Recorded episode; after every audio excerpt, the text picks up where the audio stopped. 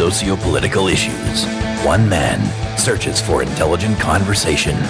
From Dedham, Massachusetts, the birthplace of modern democracy, this is You Don't Have to Yell with your host, Dan Sally. Welcome, amigos.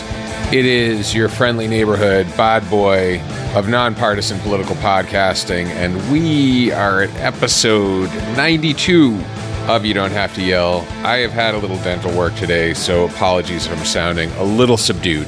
Now, I have talked a lot on this show about how the road to Trump was paved by the Democratic Party, who often endorsed policies that went against the best interests of the unions, who often put them in office until 2016.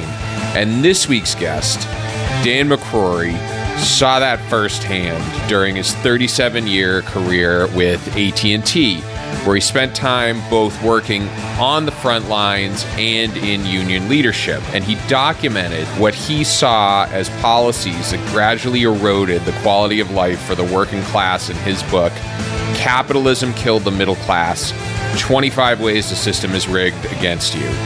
And I had him on this episode to discuss. Now, an interesting note after talking with Dan, I've come to the conclusion that the slow death of the labor movement has been as much a suicide as a murder.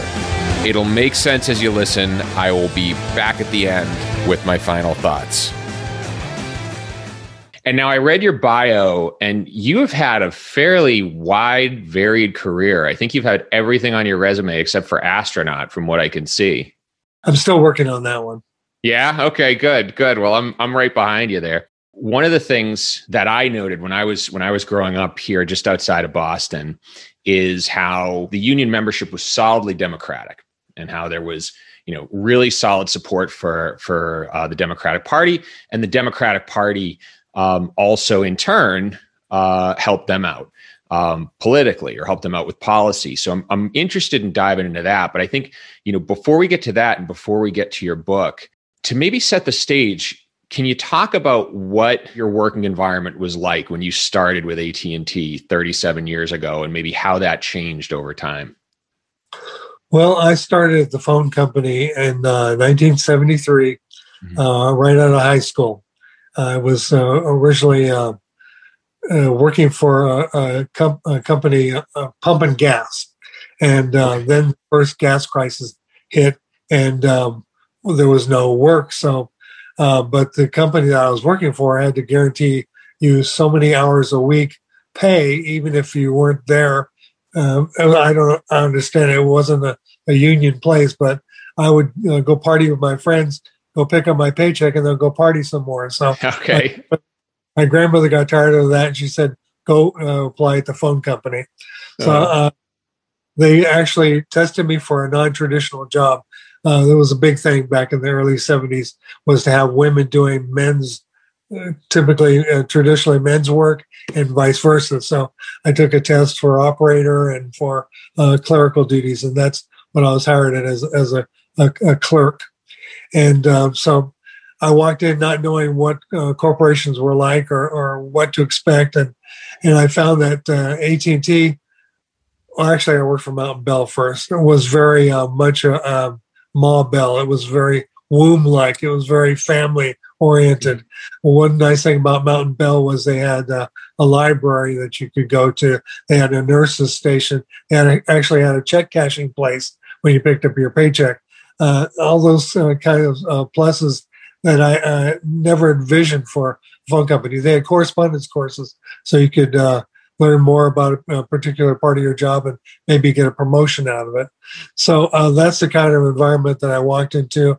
And um, like I said, I didn't know what to expect. And it wasn't until the next year when they decided to start bringing in these computers and all these uh, big disks and things like that that had to be in a cool temperature that um, so they did that and they said, okay, it's July. You still have to wear a sweater because it's going to get cold in here. So yeah, we said, we, we said, no, that's not right. And uh, so we went on wildcat strike. The union was helping us, winking the whole time, saying this is illegal because wildcat strikes are. And uh, we uh, ended up prevailing and they started cold rooms. Got for it. a computer. That was a, a, major victory, and I saw that the labor movement could actually do something to uh, help people on a day to day basis. Yeah, and now how quickly or how far into your career there uh, did you start to get involved with union leadership? Union leadership didn't happen until uh, 1980 when I moved to um, LA and uh, got involved with the union here. Mm-hmm. And uh, they they immediately uh, grabbed me and started uh, teaching me about politics and, and, how important it was to be politically involved. So I started meeting all sorts of elected officials, and w- we uh, walked precincts for them. We would phone bank, and um, they have uh, something called the initiative process out here in California, which uh, was supposed to be a very grassroots thing where if uh, you didn't see the uh, legislature dealing with an issue that you thought was important, you could actually uh, write an initiative and take it directly to the voters to decide whether or not uh, that should happen. Uh, but unfortunately, that's also been uh, uh, taken up by the uh, by corporate interests, and, and they've pretty much taken over the process of, of writing initiatives and getting them passed. For instance, we just had one with with that was um, Uber and Lyft, and they were trying to keep because we had passed a law here saying those people are employees and mm-hmm. they're being exploited. But um, uh, what the, uh, Uber did when they lost in the legislature was they created an initiative, took it to the voters, ran some great commercials with, with their employees saying, "We don't need uh, to uh, to be employees. We we like this free agency type stuff." And and so they were able to uh, uh, get um, anything the legislature had tried to do overturned, and and and they're using that as a template when they go to other states now to try to make sure that uh, it doesn't crop up again. Yeah, yeah, and for those of you unfamiliar too uh, with with what happened, you know, California state legislature had passed uh, probably one of the I think most progressive bills when it comes to protecting the rights of those kind of gig workers. So, like you said, those specifically Uber, but I think you could apply it to folks who are working for DoorDash and and and other um, you know other for fee services like that. And Uber actually went and overturned that with a direct access ballot initiative, which is something again, if you have thirty million dollars laying around, you can generally do with ease. Um, I guess like from from your standpoint, you know, you spent a lot of time at AT and T. You know, you yeah. really got to see uh, in a lot of ways, and it, I, and not to put words in your mouth, but you know, I think what you got to see was really kind of the maybe the decline in the labor movement, or at least the decline in their clout. So, to help me fill in the blanks, can you tell me like what what what were some of the bigger changes that took place that really started to reduce the power of the labor movement? Unknown to me, uh, right after I uh, was hired, um, this company called MCI WorldCom sued AT&T because they were being blocked from entering the long distance market, which was the big moneymaker back in the 70s. So uh, they took um, uh, AT&T to federal court, and they had this back and forth for many years. And mm-hmm. finally, there was this guy named Judge Greene who uh, said that uh, okay, you're going to have to pay a little fine because AT&T didn't want to pay any fine, and and MCI wanted a huge fine, so they uh, paid a little fine, but they also agreed to break up the phone company, and that's when things went uh, sideways because we were we weren't used to innovation, we weren't used to competition. We were the only game in town, and we kind of liked it that way. Yeah. Um, so that uh, changed things completely into a more competitive environment, and and these seven baby bells that were, that uh, uh, were, were, the remnants of AT and T uh, fought for uh, market share and things like that, and and pretty soon they were gobbling each other up like uh, the ter- Terminator movie, and pretty yeah. soon came back together again into one company. But this was SBC out of Texas, but they knew that AT and T was a more tried and true name, so they changed their name to AT&T. So it's not really AT&T, but yet it is. Do you feel like once that competition came in, is that really when maybe the company started paying more attention to the bottom line than they did the quality of life of the folks working for them? Oh, definitely. Yeah, we uh, back in I think it was the 1964 World's Fair. They showed a picture phone, and uh, everybody said, "Oh, I want one of those." But uh, AT and T didn't come out with it until they got into a more competitive market, and they were sort of forced into do, doing innovative things like yeah. a picture. So, yeah. Do, do you think they could have like so? I guess like kind of going back, looking at that, you know, I think for the folks watching this or the folks listening, you know, some might be thinking to themselves, well, you know, uh, a company like AT&T that might have been protected from competition probably could afford more than they could once um, competition entered in. And, you know, to your point, it seems like they got a little more innovative.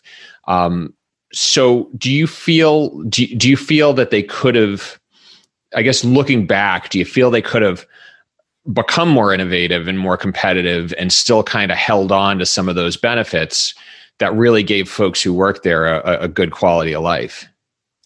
Yes, they could have, and it uh, has to do with the corporate culture. Uh, they started trying all sorts of different things to uh, to change um, the uh, the way that we handle business. I guess you could say.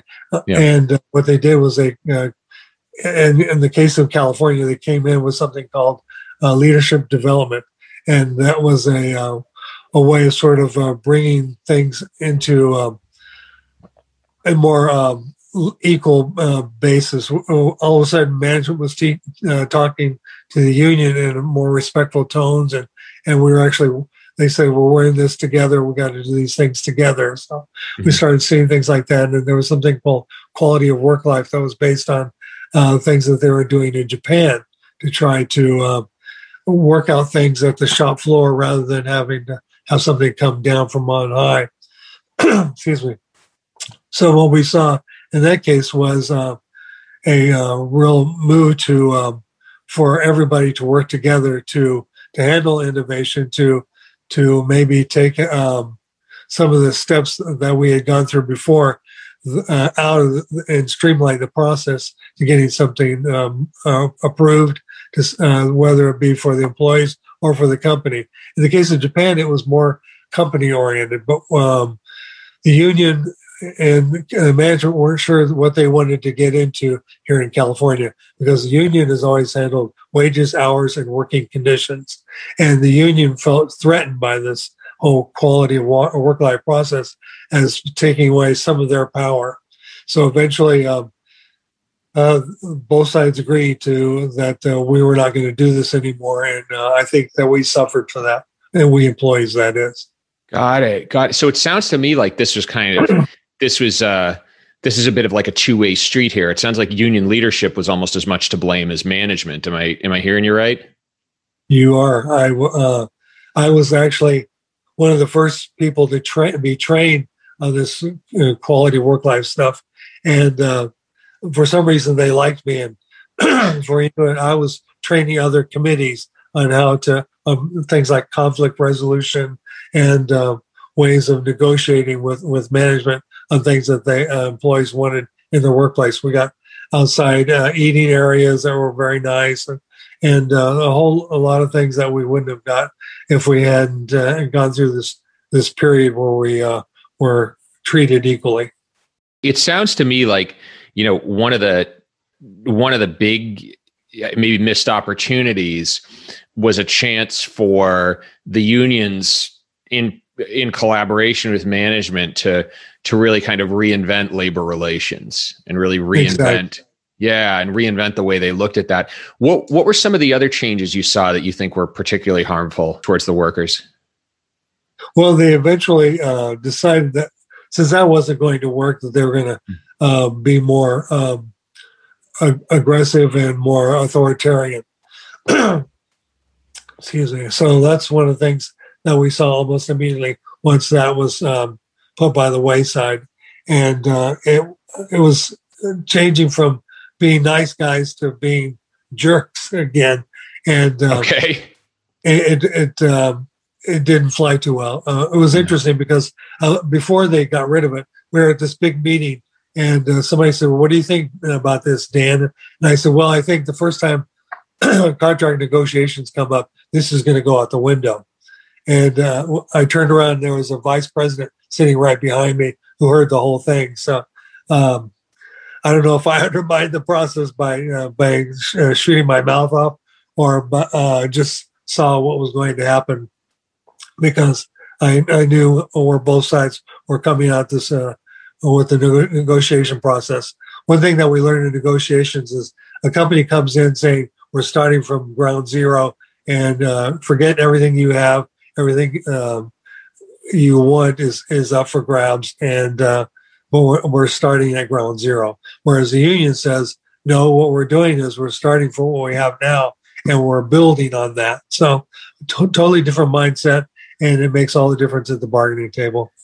Yeah, yeah, and there's, you know, I want to kind of like, I want to go, I want to go kind of macro here because, you know, I'm guessing right now we're starting to get into the 80s or 90s, right? 80. And you know, at this point in time, the Democratic Party was still solidly pro-union. So they were still very solidly walking in lockstep with the unions. And again, kind of, kind of getting back to my upbringing here in Boston, if you were a union household, you were a diehard Democrat, hands down. You were a diehard Democrat without a doubt. yes. Now, we start to get into the 90s and something else happens. And i would love your comment on this, which is first we have NAFTA. That wasn't first. Actually, uh, when Reagan was um, right before he got elected, uh, they were having the problems with the air traffic controllers. Yeah. Because they said our job's getting very, very dangerous. You need to do something about that. And uh, their union was called PATCO.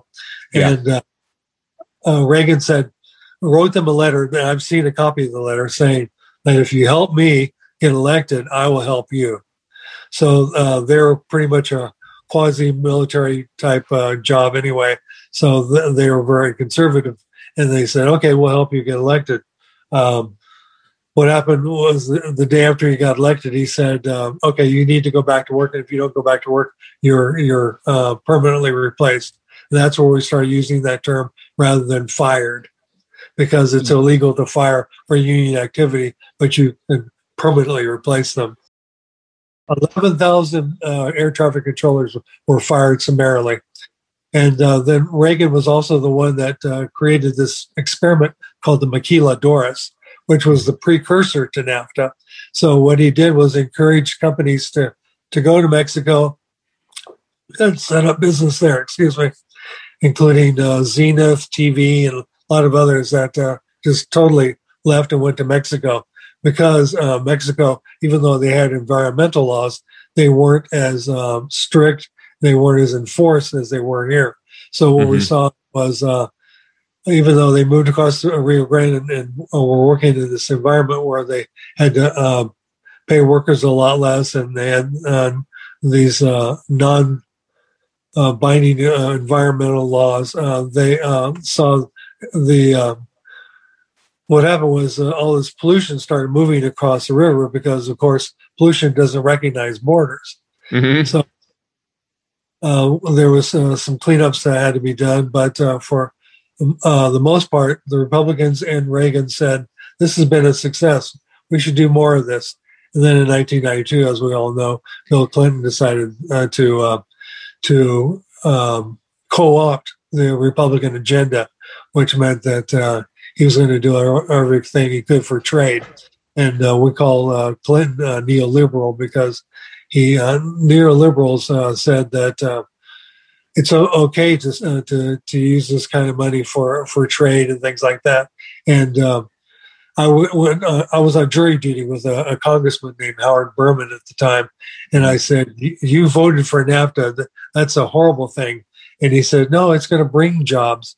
But what we've seen is that since the year 2000, uh, this country has lost 5.5 million factory jobs and um, since 1990, we've lost over um, uh, 12 and a half million uh, factory jobs. So NAFTA has been devastating to working class and to good paying union jobs.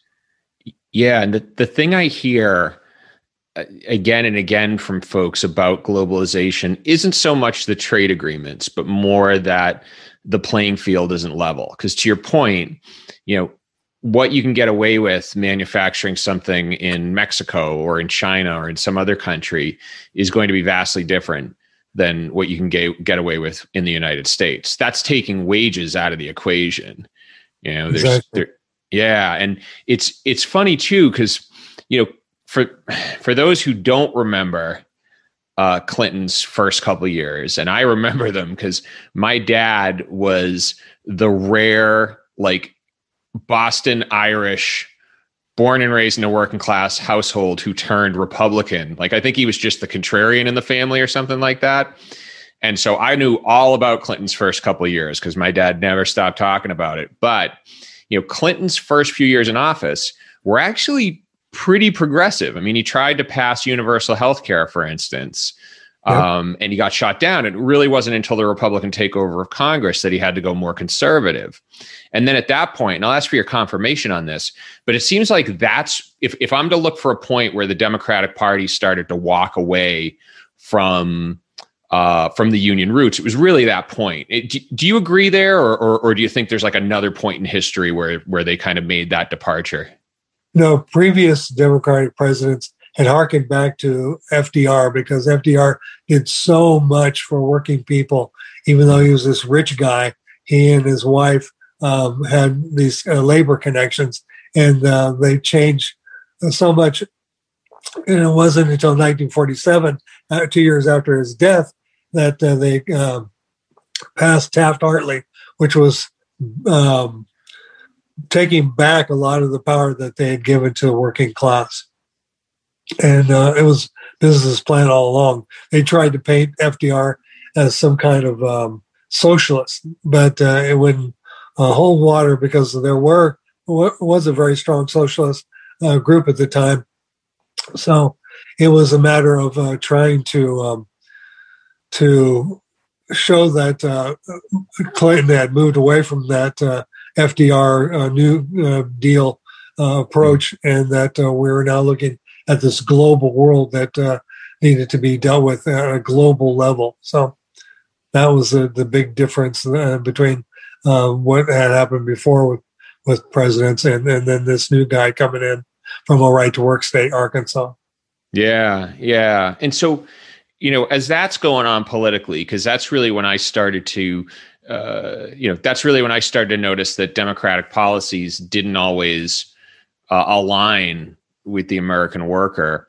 What do you feel the union response to that was? Because I feel like the unions almost still went in lockstep with Democratic leadership, despite the fact that there were a lot of these policies coming out that were really hurting their members.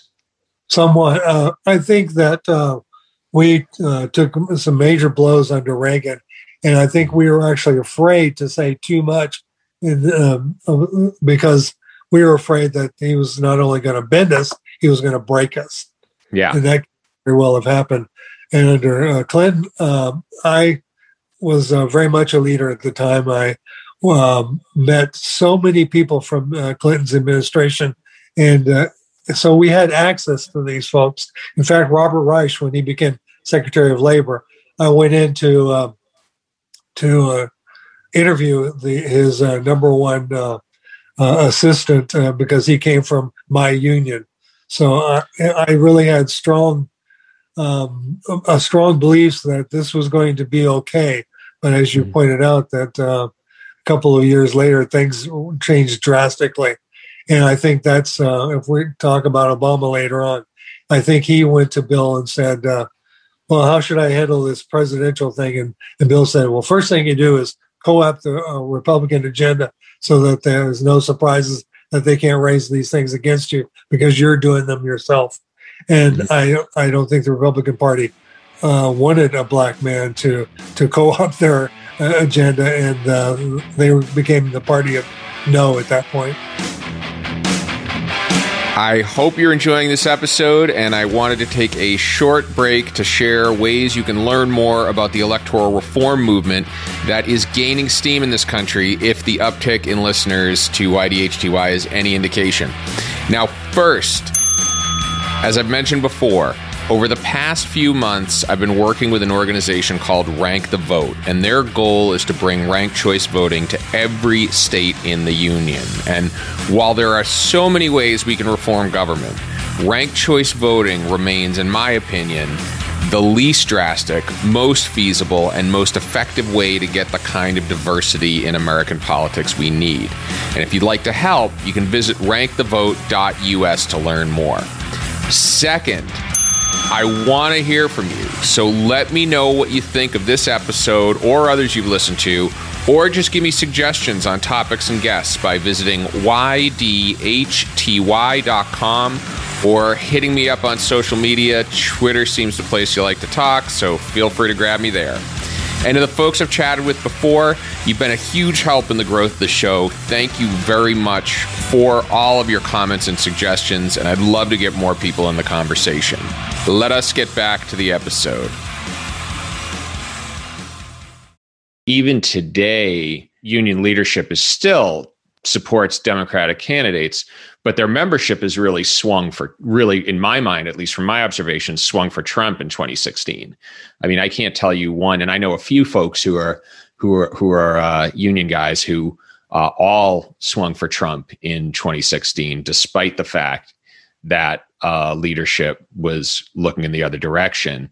Um, was there was there stuff that happened under Obama that made that whole process worse?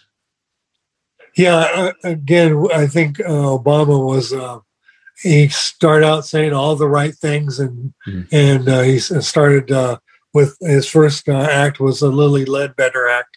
Lilly Ledbetter was someone who said that women should get paid as much as men, and and she mm-hmm. blew her particular job wide open to show how this disparity had been going on forever, and so. Um, that was a, a shot over the bow to business that uh, we weren't going to accept things like that anymore.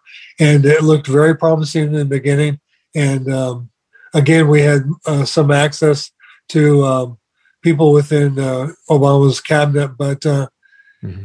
those that two year window there uh, where uh, we had all the houses and and um, all the the advantages things did not uh, transpire the way they should have. Uh, so much could have been accomplished, and uh, that time was wasted. And and then the Republicans came back to power, and and uh, there was nothing he could accomplish.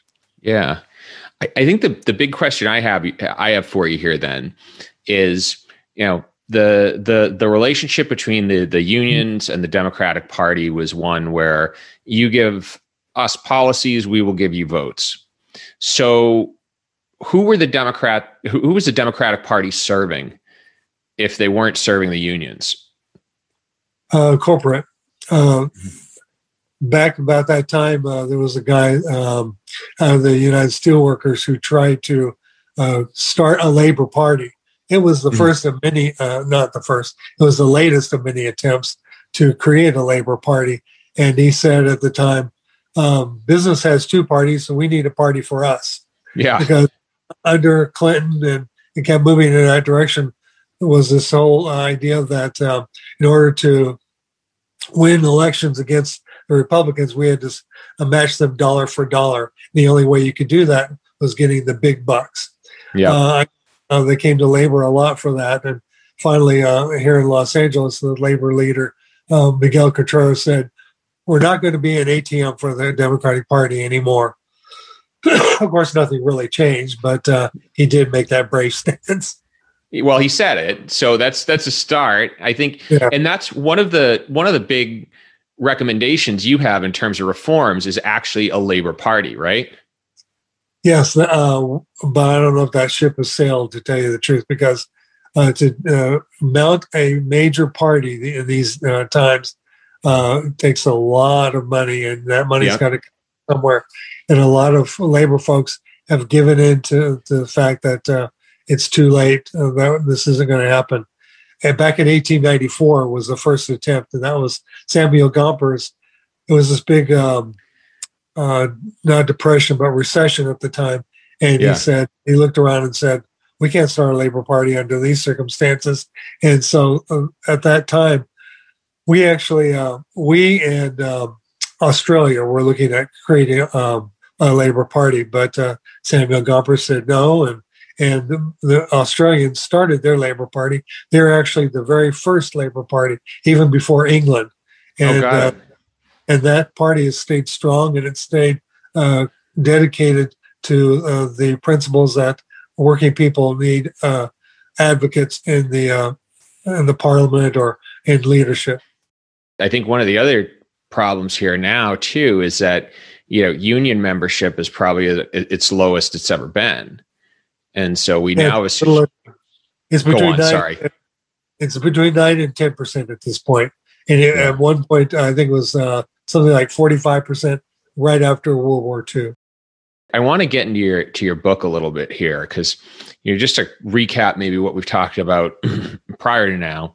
You know when when you really started your career at AT and T, there was representation for the workers. There was a union that uh, represented your best interests, and and it seems to me like it's kind of tough to tell whether it was a murder or a suicide from the way you describe it. You know because it, it it it sounds like there was there was certainly a need for the business to adapt and change and it sounds like the, at least at AT&T the unions really took a more adversarial uh, approach um, and, and and now of course we're in this globalized environment where nobody's immune from uh, competition worldwide That was one of the great awakenings. Was the fact that we realized with technology the way it uh, leapfrogged, uh, they uh, the company could now take a job that was in California, flick a switch, and now that job was in Texas.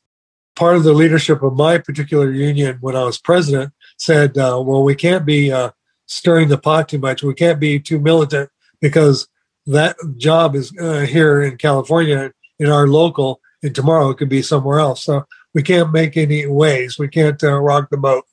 yeah But Yeah. no, we have to because I refuse to die the death from a thousand cuts.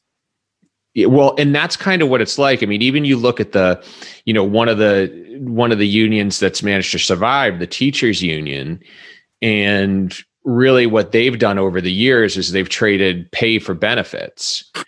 And it's gotten to the point now where they i mean in some states you couldn't possibly pay them any less. You know you have teachers who are forced to work two or three jobs um, just to make ends meet.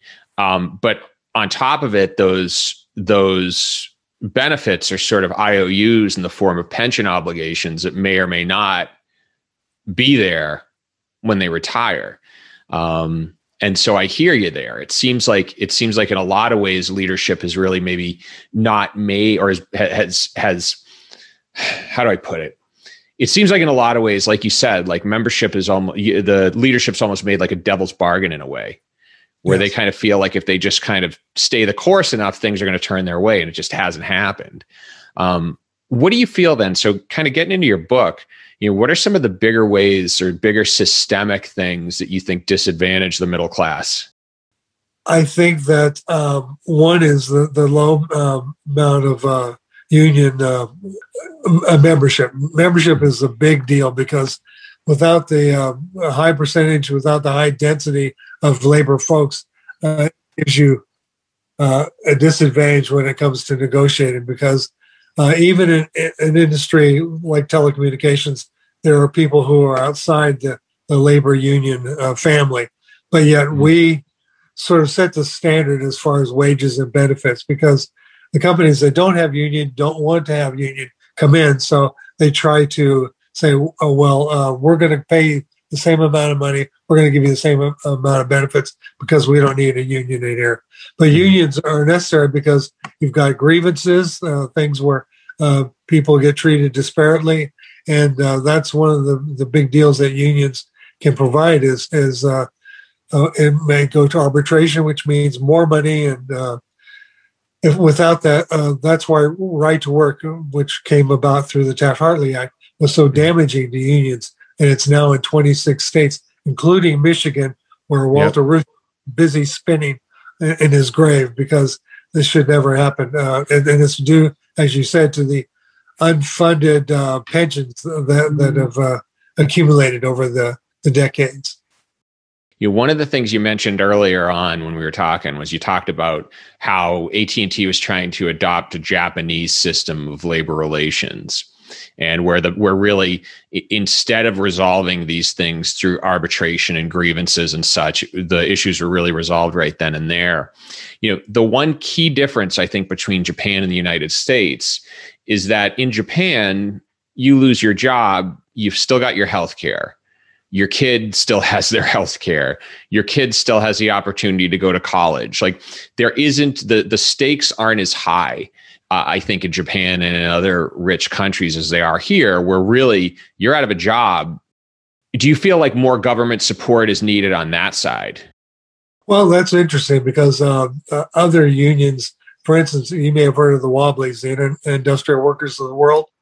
Uh, when they uh, came about, they said that we were going to be all one big union, and they uh, did not like the idea of going to government to to take care of some of these things. They, their idea was that all these things should be at the bargaining table instead of um, relying on the government because uh, a law that was passed today could uh, easily go away tomorrow. So yeah. they that it's got to be in the contract or it isn't real. So I think that um, in some ways they're right about that. In other ways, I think we've accomplished so much because uh, uh public outrage has uh, led to things like uh, child labor laws and and health and safety laws, and and a lot of those were gutted under Trump, and uh, and we're doing a 180 in this country now and bringing those uh, kinds of things back. So uh, I'm uh, I'm excited about that possibility that we can actually turn this whole thing around through laws and also uh, at the bargaining table. I know is as you get as people get progressively younger in the workforce, have really no membership of uh, in era where unions were strong like how, how do you feel you speak to those folks? How do you get those folks to kind of see the benefits versus just kind of taking what's what's being offered to them on the market now? Well to tell you the truth that's one of the reasons why i wrote my book. Yeah. um, started out as a memoir talking about all the things that I'd seen, like the air traffic controller strike and NAFTA and the maquiladoras and all that stuff that had transpired during my time as a labor leader. But yeah. I realized that may not be relevant to today's workers. So I started researching uh, things like the gig economy, universal basic income, and, and uh, also the things that have um, that we brought along with us through the ages. Things like the criminal justice system or mm-hmm. injustice, mm-hmm. I should say, the healthcare debate. All that I tried to show, um, draw a dotted line from where we were to where we're headed. And um, the whole premise of the book is that uh, what's going to save the middle class is a strong labor movement. I feel like people are are stressed and they don't even know why. there, there was an age when people would start a job at one company with the idea they'd retire there. That's where the phone company was um, uh, agreed with what uh, you're saying, uh, yeah. and that and the phone company it created dynasties within families. Uh, if your um, your grandmother worked there, and your uh, and that's where she met your grandfather, and mm-hmm. uh, your dad worked there, and and now you work there, and, and your kid's probably going to work there, and that was one of the pieces that went out the window with uh, the breakup of the phone company. Uh, talking to your point about millennials uh, and uh, the new generations that haven't had that experience with labor movement, it's it's funny because I've seen a resurgence of the labor movement. It's like millennials think it's a no brainer that uh, they need some kind of job security and, and protections, and and I've taken uh, so much to heart seeing that uh, because it gives me renewed faith and hope that the next generation is going to be okay and and we'll get things back on track. Yeah, you know, I think it's funny you say that because I think that, you know, I'm Generation X. So I'm kind of like, I, I kind of came of age when the things people used to take for granted started disappearing, you know, but didn't come of age at an era where so much had disappeared that I had a reason to be angry about it. And, right. uh, and I think with millennials, you're seeing um, a, a lot of these people carrying enormous student debt having a lot of the vehicles of upward mobility shut off to them. So, for example, home ownership's out of the question now. And yeah. I think things have almost reached such a level that the bargain just no longer makes sense. One of the things that I've that we've talked a lot uh, about a lot on this show has been debt. One of the points that seems historically significant is when Nixon took the dollar off the gold standard. And mm. it was really at that point that you started to see government spending that was not aligned with tax receipts. Um, and you also started to see uh, a lot of these changes happen in the economy, such as like wages starting to stagnate, uh, benefits starting to decline, and such. Back, let's say 1950s, 1960s, when you know even 1970s, what we'll call kind of the golden age of the American worker. Um, during that period of time, profit and productivity were interlinked.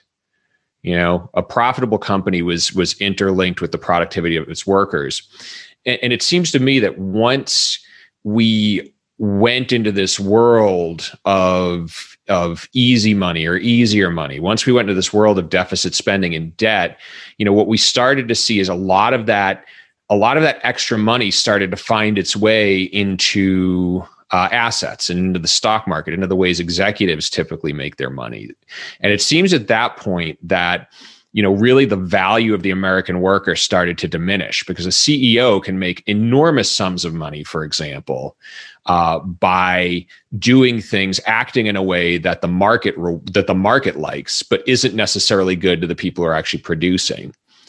Do you have any thoughts on that? I know I just threw a big one at you, but I. I um, no, I think you're you're right on. Uh, I think uh, uh that's when CEO pay started to out, drastically outpace uh, the uh, average wage of the workers for the same company. And uh, when we saw that disparity, that actually started the whole income inequality gap. And I think that um, that is one of the areas that we need to get under control. And I, I, don't know how we're going to do it because obviously these CEOs aren't, aren't going to want to make less money. But I think that's what it's going to come to uh, down to. I think we're going to have to make some drastic changes in the way that we uh, reward uh, everybody from the CEO on down to the shop floor. Yeah, I have been waiting for somebody to come on the show and tell me how this ends well. And so far, I have not found one person who's been able to offer a rosy scenario for how we get our way out of this. I think a lot of it is just like eventually we're going to have to come to grips with the fact that that we, we're going to have to find some way to deflate the balloon. I think and none of them are politically palatable or painless. Yeah, I've uh, actually been looking at that issue for one of the sequels of my book uh, called um, uh, um, Capitalism Kills the Global Edition. And um, there's a report that the UN puts out every year where they measure income inequality. And uh, America happens to be the worst as far as that goes. Norway is uh, not Norway. Yes, it's Norway is the best and uh, I, I, compare Norway, France, uh, Morocco, and Thailand and the way they treat their workers because that uh, is part of the whole equation with income inequality is uh, what percentage do you pay your workers? And uh, you look at these third world countries, uh, Mexico, for instance, is still their minimum wage is 50 cents an hour or $4 a day. And you can't, America cannot compete with that, but in the other ways that we, we can. And, and yet, um, income inequality, despite the fact that they're getting such piss poor pay, if you'll excuse me, in Mexico, um, widens that gap. And, one of the things that the labor movement will do is yeah. maybe close that gap somewhat by um, having the support of uh, people like Joe Biden and uh, Marty uh, Walsh. Yeah. well, I mean, so excited to see this uh, labor leader become the uh, new Secretary of Labor. I have a lot of uh, hopes uh, with him, but he comes from the most conservative part of the labor movement, which is the building trades. Yeah. Well, and Marty Walsh is the real deal too. I mean, if you look, if anybody wants a look at what the remainders of the you know of the working class Democrats look like. Just look at Boston. You've got Marty Walsh, uh, Stephen Lynch was another one. He's my representative. He uh, headed up the Ironworkers Union before getting injured and, and going to law school. These folks too are like they're not. I don't know how to put it, but when you talk about the Democratic Party, a lot of times, you know, people will talk about, you know, Bernie Sanders. They'll talk about AOC. They'll talk about Elizabeth Warren. Um, you don't hear a lot about these people who really represent um, a group that I, I think really built the Democratic Party or kept the Democratic Party in power for many years, and a lot of ways have had the party turn their backs on them the question I have for you is so if I'm listening to this and, you know, I, I really want to want to participate in this movement, you know, what are some ways I can I can do that? Well, despite all its uh, drawbacks, the Democratic Party uh, does have it within their charter that uh, working people and unions, especially, mm-hmm. um, need to be at the table. Mm-hmm. So uh, that's one way. Get involved in uh, your local elections, uh, uh, state, federal, anything that you can do to to help uh, influence the direction. For instance, we just had a Democratic convention here in California, and uh, what we saw is this: uh, the old guards uh, sort of take uh, take everything back over again. There was some concern because of what happened in Nevada that the progressive caucus or the progressives were going to take over the party like they did in Nevada, but mm-hmm things went uh, traditional here, and and uh, it's going to be two years before anybody from the progressive movement or any uh, any other uh, faction is going to be able to uh, influence the party. So um, getting involved that way is a good way to do it, and to uh, maybe talk about getting a union in your place. You were talking earlier about what things can we look forward to.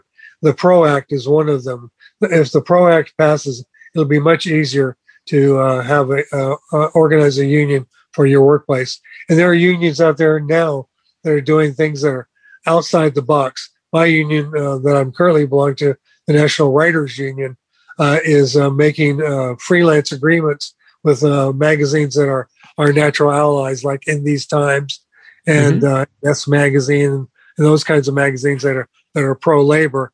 And that's that's the way that we can bridge that gap and uh, all the things that uh, uh, working people uh, want in their lives. Uh, the, we need to pass um, Medicare for all. That's another area that could use help, and, and being issues oriented is not a bad idea either, because all these issues, the Green New Deal, all these, the just transition. I don't, we didn't talk about that. Uh, just transition was something that was created in 1992 by mm-hmm. European unions, and they really expected the, the U.S. unions to get on board. But we were enamored with uh, Bill Clinton at the time, and so we didn't necessarily see the need as strongly as European unions did. That uh, if you if you want to clean up polluted sites, if you want to get rid of those kind of jobs uh, of uh, non-sustainable energy, you need to uh, get those people those jobs so that they can be part of the, the change because otherwise they'll fight it tooth and nail, as we've seen here in this country with uh, the building trades. Yeah, and there's there's one thing I want to I want to pick out of what you said, which I really love, and something I hammer a lot on this show, which is the power of starting local.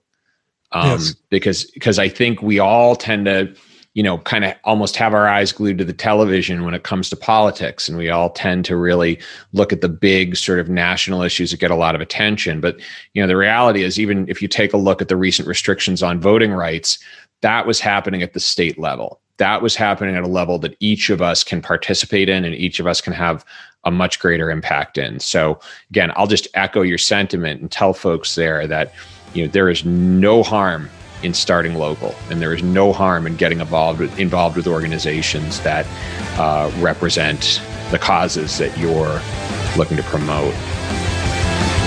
That book again is Capitalism Killed the Middle Class 25 Ways the System is Rigged Against You. You can get it on Amazon.com or find a link to it in the show notes on ydhty.com. Go to the homepage, click episodes, you will find it there. If you like this episode, please share it and leave it a review. And if you haven't subscribed yet, consider this your invitation. Now, a couple things I wanted to cite about this episode. First thing is that there were three parties complicit in the decline of the labor movement. The first is obviously the Republican Party, who endorsed policies that really ran counter to a lot of those the labor movement stood on. The second were the Democrats, who actually ran on policies the labor movement endorsed, but then just didn't enact any of them when in office, and in a lot of cases, enacted policies that ran counter to them. Now, the last one is the labor movement itself, which very often made concessions that weren't in their best interest in the interests of holding power. And the second thing that kind of dovetails off that is that if you look at countries where the labor movement's still strong, they also have very strong multi-partisan democracies. Part of the reason that the labor movement had to take what they could get here is there are only two shows in town, and they quite literally were choosing the lesser of two evils. So just goes to prove my thesis once again that multi-partisan democracy could do a lot. One last fun fact before we go. The world celebrated May Day this week, which is a day dedicated to the labor movement. And the only country it's not celebrated in is the United States, which, oddly enough, is the country that invented it. Go figure. As usual, music courtesy of Quellertac. YDHTY's editorial advisor is Adam, does whatever a spider can, Yaffee. YDHTY is produced in North Carolina, United States of America, by the big Gino, Jason Putney. Until the next, this is Dan Sally. Adios.